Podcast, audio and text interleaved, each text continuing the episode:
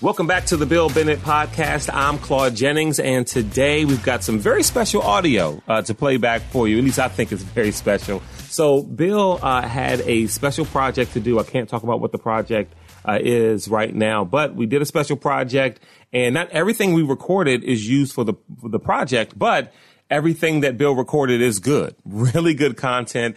Uh, you know, he had his Secretary of Education hat on, he had his professor hat on, uh, talking about education, specifically American history and civics and how it's taught. Uh, he gave some really, really deep thoughts on American history, uh, on the country, on civics, and how to teach it, how to talk about the country and the country's history. And this part of the recording they're not going to use in this project, and so you know we're going to air it on the podcast because it's really, really, really good content. Uh, you know, usually Bill doesn't go long form on the podcast. Uh, he likes to, you know, get uh, some smart folks on, like Byron York, like Joe Farkas, Brian Kennedy, Gordon Chang, Seth Leibsohn, uh, to talk about things that are going on, Mark Krikorian. Um, and so he doesn't go, uh, you know, 25 minutes or so talking about, uh, you know, just what's on his mind and what, what he thinks. But this, uh, recording here, we got an opportunity just to hit record and let him go. And I think you'll enjoy that. So we're going to get to that uh, conversation coming up uh, momentarily. But first, I want to let you know about our friends at Bank on Yourself. Have you been dreading looking at your 401k or your IRA account balance? Yeah, things aren't looking really good right now, and you're not alone. And the experts say there has been no place to hide, but that is simply not true. The truth is you can build a financial bunker that grows and protects your money during even the scariest economic times. The Bank on Yourself retirement plan alternative lets you escape the financial carnage that has never had a losing year in over 160 years. Whether you have been investing for years or just started out, now is the time to bypass Wall Street and bank on yourself.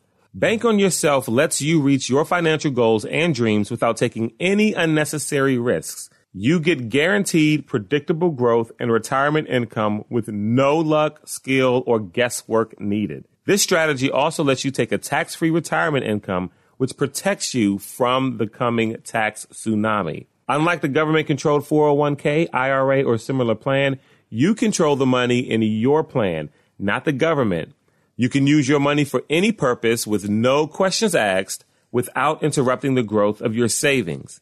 This is the strategy famous businesses like McDonald's have used when no banker would lend them a dime and almost anyone can do it. No volatility. Your plan doesn't go backward when the markets tumble. Both your principal and growth are protected. Peace of mind. Perhaps the best reason of all. You'll know the minimum guaranteed value of your plan on the day you plan to tap into it and at every point along the way. You can get a free report with all the details of how adding Bank on Yourself to your financial plan can help you take back control of your money. Just go to bankonyourself.com slash bill. That's bankonyourself.com slash bill. This information is for educational purposes only and is not a solicitation for the purchase of any financial product. All guarantees are based on the claims paying ability of the insurer.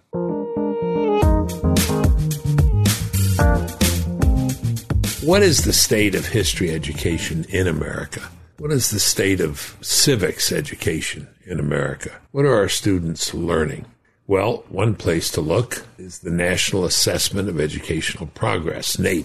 That's called the nation's report card. The assessment given to a group of students, large number of students, uh, every uh, year or so, uh, depending on the subject, most often in math and reading, but in uh, eight other subjects as well.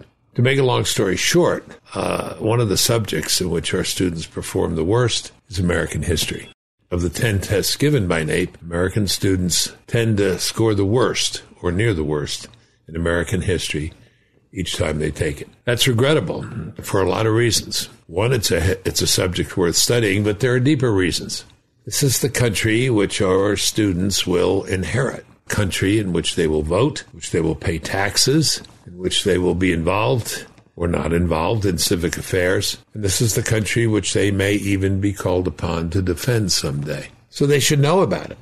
and they should be able to form a judgment as to whether it is a country worth defending, worth paying taxes to, worth voting for president uh, in an election. Well, I think we need to restore the teaching of American history in a way that our students will respond and respond positively. The state today is not very good. There are a lot of tendentious books out there, a lot of tendentious materials. Uh, uh, the, probably the most famous is Howard Zinn's A People's History of the American Republic. Uh, it's a very left wing book. Uh, there are right wing books as well. Uh, but this is the biggest seller uh, in American high schools. I know Professor Zinn. He and I were colleagues at Boston University. And in fact, since I was a fairly well known conservative, a lot of people suggested that uh, students take his course at Boston University and my course. I decided that was a great idea and uh, urged students who were taking my course to take his course as well so they could hear both sides of the story.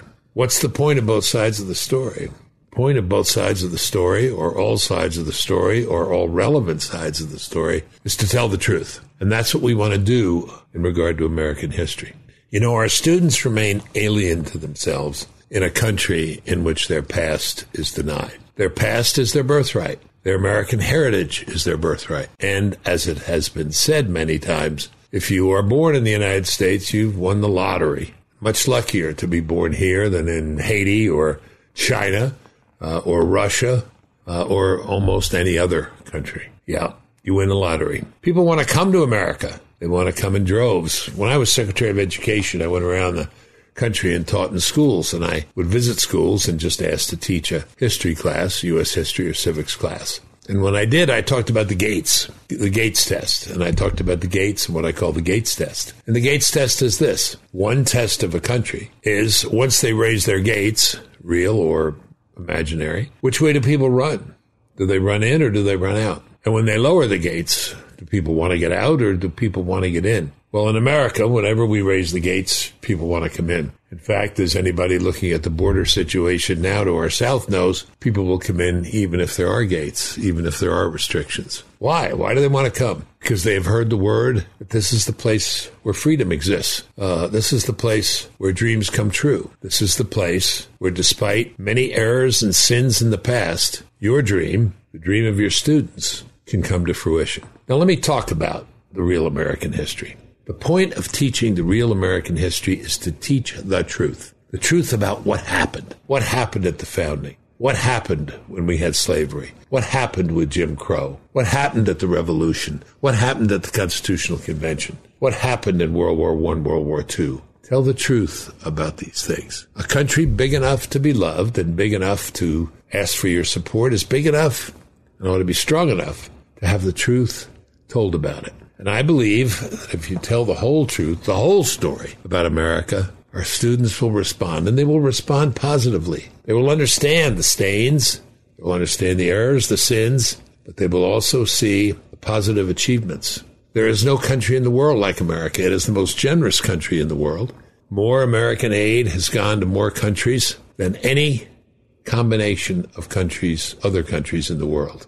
If you are living in some horrible place, some immiserated country with some dictator's boot on your neck, and you see soldiers coming over the horizon and they're carrying a flag, you hope and pray it's the American flag. Despite our problems, despite many things we've done about which we are embarrassed and rightly so, we are proud to be Americans. Remember, the American experiment in its various instruments like the Declaration of Independence and the Constitution are the standard bearers for the world. The American Constitution is the most imitated political document in the world. Let me say a few more words about the current state of things. American colleges and universities do not require, for the very large part, for the most part, almost all colleges and universities do not require a course in U.S. history in order to be able to graduate. Indeed, my research suggests that if you are a history major at many colleges and universities in America, a course in American history is not required. That seems to me quite extraordinary. At the high school level and the middle school level and the elementary level, it's a hodgepodge. It's frankly very hard to describe what happens. I remember when I visited France uh, and talked to the education minister there, He looked at his watch and he said in French, Ah, it is 10 o'clock. They are all reading their Racine now. It is, if it is 10 o'clock in America, Mr. Bennett, when I was secretary, said, what are the students doing? I said, God knows. We don't know. First of all, we have a federalist system, so the states do things differently and districts do things differently. We don't know. And when it comes to the teaching of American history or civics, it's a real hodgepodge. Some of it is very good. Some of it is thoughtful, truthful, honest, rigorous, asking students to read carefully and teachers to prepare carefully and to be sure to be up to speed on the various issues that come up in this great story that is the story of America. In other places, people think that civics and American history is teaching young people how to organize, how to go out and support a candidate or organize a strike or a march or a demonstration. That's not history. That's not the teaching of history. That's the teaching of something else. And it may be laudable at times, but it's not what our students need. Because what our students need is that knowledge base. And again, that knowledge base has to be based in the truth. We teach our history so that we'll learn the truth. We teach our history so students will have knowledge. We also teach American history so our students will have a thoughtful patriotism. A thoughtful patriotism is a reflective patriotism. It means they love their country despite its sins and errors, but also because of its achievements and its promise. The title of my three volume book is America, the Last Best Hope. That, of course, comes from Abraham Lincoln, his address to Congress in 1863, where he said, We shall nobly save or meanly lose this last best hope of earth. This said during the Civil War, in the very middle of the Civil War. As we consider what it is we want to learn about America, from time to time, I think it would be a good idea to look at this country through the eyes of people in other countries. And that to me calls to mind a great story that Ronald Reagan, the president whom I served, used to like to tell. He talks about a Navy ship over uh, in the East China Sea, uh, and it was there on patrol, uh, on, on lookout, on watch, when it uh, observed a very small craft in the water approaching it and there was a person yelling uh, at uh, at the naval uh, officers on board.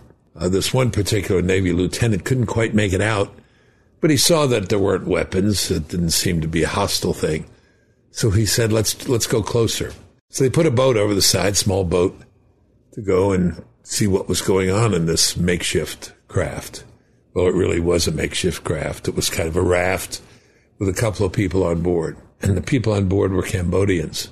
And they were calling out to the naval officers for help, for rescue. How did they call them? Well, as they got closer, the Navy lieutenant heard the man saying, Help us, help us, freedom man, freedom man, please help us. The sight of a U.S. naval officer suggested in the mind of this Cambodian refugee the words freedom man. And indeed, that is how most of the world perceives us. Now, I understand all the criticisms that have been made about the United States, both in history books, tendentious books, books that are, you know, ideological, one direction or another. I understand all those errors. I understand all those mistakes. I understand all the criticisms now, things that we can be doing better. But in the long story of inhumanity and misery that is human history, human history, the American achievement is high and it is unique. When I was confirmed before the Senate, the person who introduced me was Democrat Senator Daniel Patrick Moynihan. Some of you may remember him. Many of you are too young to remember him. He was a great senator. George Will said he was what the founders had in mind when they thought about a senator. He wrote once, and I've quoted him several times, about America, that it is indeed a country worth praising, protecting, and preserving. When he said that, someone said, What about the sins? What about the errors? He said, Am I embarrassed to speak for a less than perfect democracy? No, he said, I am not. Have we done some terrible things? Yes, we have. Where did our people find out about them? We found out about them in the newspapers and on television. Another mark, I think, of greatness and of achievement. Don't be cynical. Don't be sarcastic. Don't be dismissive. Be thoughtful about this history. I believe that the single most important thing that we can do to preserve this country is to tell our story well and tell our story truthfully. I was a Democrat for 25 years, but a Republican for the last 30. But again, I try to call them as I see them, and I try to call them the way they are. And I think this is particularly important when it comes to the teaching of American history civics. Now, in secondary education, middle school education, we know that in most states around the country, there's an eighth grade requirement in American history, and then, and again, another one, another requirement in 11th grade. The problem is the way we have been teaching that course in American history. For the most part, the errors have been on one side. The errors have been on the left. We have tended to see a tendentiousness uh, brought about by uh, the notion that America is a totally corrupt country, imperialistic, racist, and so on. So there may be an ideological threat from the left that is dominant right now, uh, the woke culture and so on, and its impositions. Of course, in reaction to this, we could see uh, an attempt to uh, impose a, a, view from the right that is uh, equally uh, one sided. Uh, that is, that eliminates all the stains, all the impurities from American history uh, and says that we were glorious uh, overall all the time uh, and in every way. Now, in the totality of facts, as the world goes, there is no nation, I think, that has a better record. There is no nation that is more generous. There is no nation uh, that has fought to defend freedom more than the United States. But there also are these problems, these difficulties. Uh, we can't have American history being the worst subject of our children.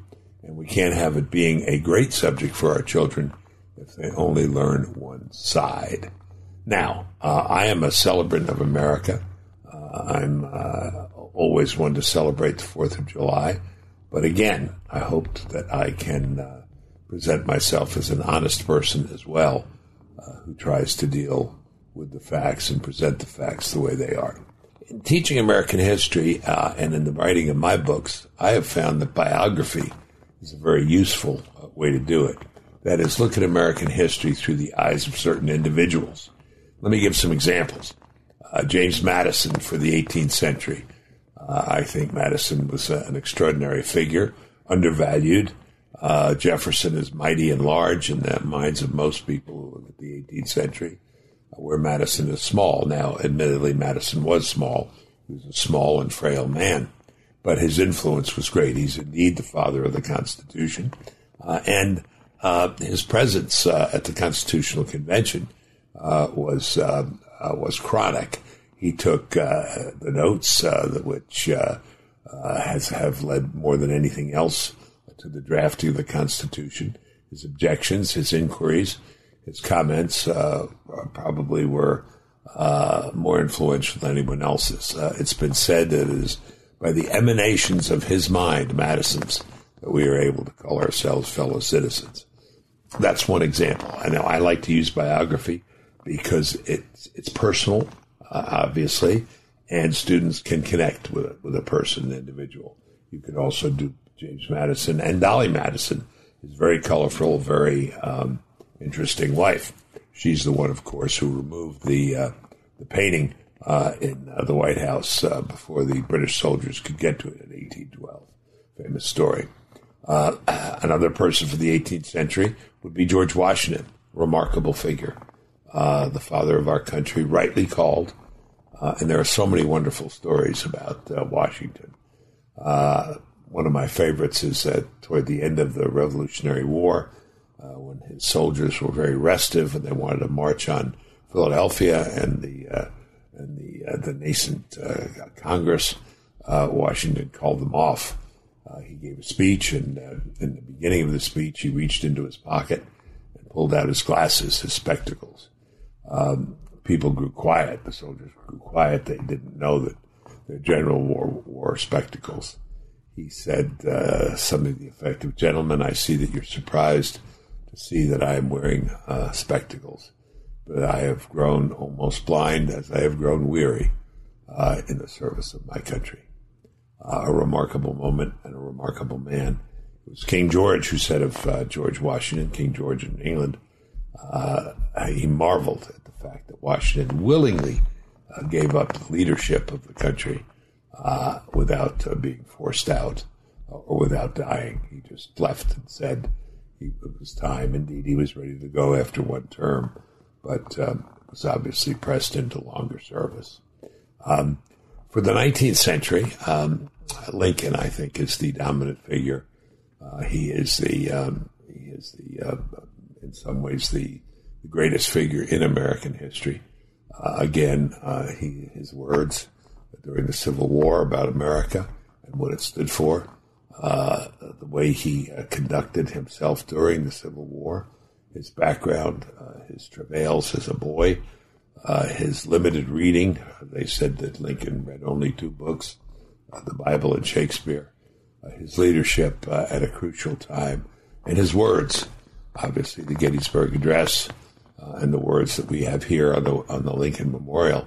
Other figures, of course, could be taken up. The underestimated Ulysses S. Grant.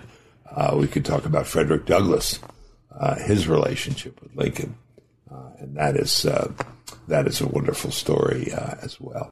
We get into the 20th century. Uh, there are a number of figures we could talk about. Uh, some people have suggested Ronald Reagan. Uh, I'd be for that. Others have suggested JFK.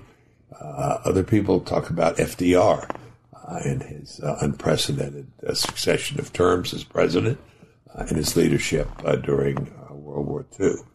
But I would recommend the, the figure of Martin Luther King, partly because of reasons of continuity. Um, if you look at Madison, Washington, and then Lincoln, uh, and then King, you will see a continuity uh, of the invocation of the most important American documents and symbols the Declaration of Independence, uh, the Constitution. King says uh, that it is those documents to which he um, returns and which he references in his speeches uh, I cannot read the Constitution. I cannot read the Declaration uh, without uh, wondering why why we are not free. Uh, I read those documents and I believe that the promise is not being kept.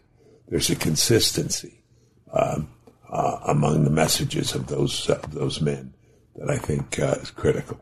One of the reasons I wrote this book and other books about America is it's time to re-engage the imagination uh, of American students about their country, to, to let them enjoy uh, the fact that they are Americans, to relish that fact of how lucky they were born in America.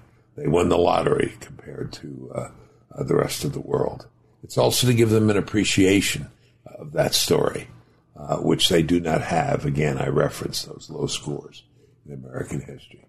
Uh, and to tell the truth about this country, because the truth matters And what they think about this country uh, matters. And if they are wrong and off base, that can get them into a bad situation, uh, both in terms of over celebrating or under celebrating.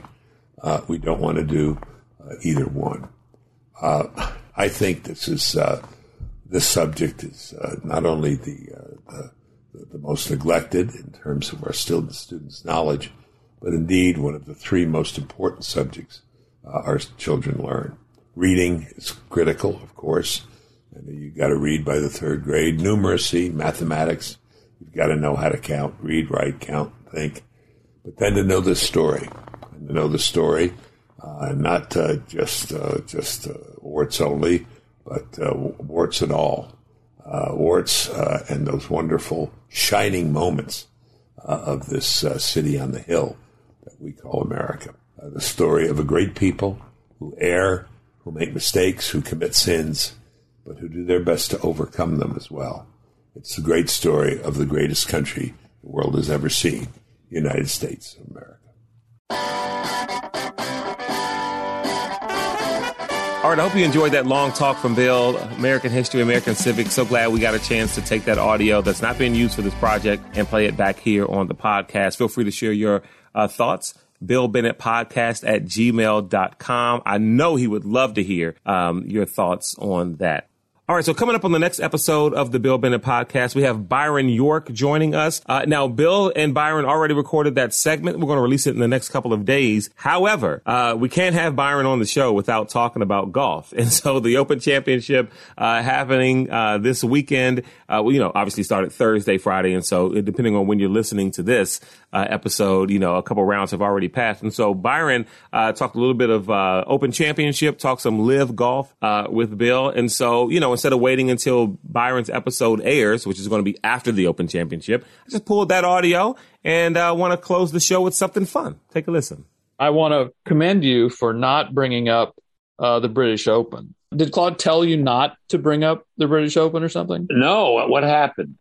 It hasn't happened yet. Oh, I'm sorry. My goodness, what happened? what uh, What about the uh, what? Oh, well, I know what I want to ask you about golf. What about these uh, Arab oil kingdoms and uh, luring the pro golfers away. What about that? What do you think about that? Yes, well, that's that's called the live golf story. The LIV um, golf story. Okay. Well, you know, I have to tell you, uh, I have. Don't I have, patronize me, Byron. I have that's opinions. A, that's called the live golf story. Okay.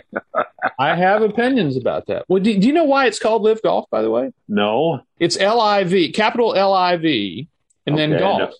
Okay, I know a, what that is in Roman numerals. If that's there, you go. It's a 54 hole tournament. There, you know, okay. most tournaments, all tournaments on the PGA Tour and the major championships are all 72 holes. And LIV Golf's one of their innovations is that they only do three days, three rounds at 54 holes. And so that's where they got the LIV thing, which is and people say live. Anyway, um, I I was kind of irritated at all the moralism that the PGA Tour was uh, throwing yeah, yeah. because it because it is Saudi money. LIV Golf is is funded with Saudi money. There's there's Saudi money and other. I think the the the women's tour has a, a either an Aramco championship or an Aramco tour or something. There's Saudi money in women's golf too. Um, and uh, they have to wear they have to wear a headdress when they're playing. Uh, the answer is no. Mm-hmm. Um, they they they wear a hat with their sponsor's name on it, just like everybody else. Oh, okay, baseball they, hat. They sell the space on their hat, just like everybody else. So, and you, you know, obviously, Saudi Arabia. Joe Biden is talking about how Saudi Arabia is a, a key strategic partner of the United States. Uh, he's going to visit Saudi Arabia He's going to, I mean, how many uh, military bases does the United States have in Saudi Arabia, which have proven very critical in yeah. previous conflicts? Yeah. Um, I mean, and, and, and Joe Biden's begging for them to please begging. pump more oil. Begging. Um, and the PGA Tour is tearing itself apart over the morality of golfers signing up uh, for a tour that's funded with Saudi money. Uh, so the the the um, the moral posturing kind of irritated me about it. I don't know whether this tour is going to be a success. I mean, I just I just don't know if it's interesting enough golf, um, and whether their innovations are you know are, are, going to be popular with people. They don't have a TV contract right now, but I just I don't understand if, if you play if you play in the LIV tournament does that mean you can't play in the PGA or the Yes, yes. Masters? The PGA Tour, the PGA Tour. Well, that's different. I'll tell you about that in a second. The PGA Tour suspended everybody who has joined and played in a LIV golf event indefinitely, possibly for life. Why?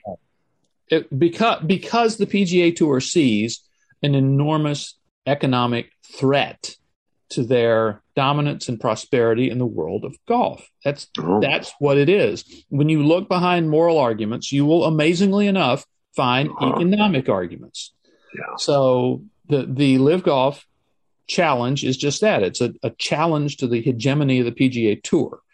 So um, uh, the the the major championships. This is all in the in the weed stuff, but the major championships are all run by separate organizations from the PGA Tour so they can do what they want.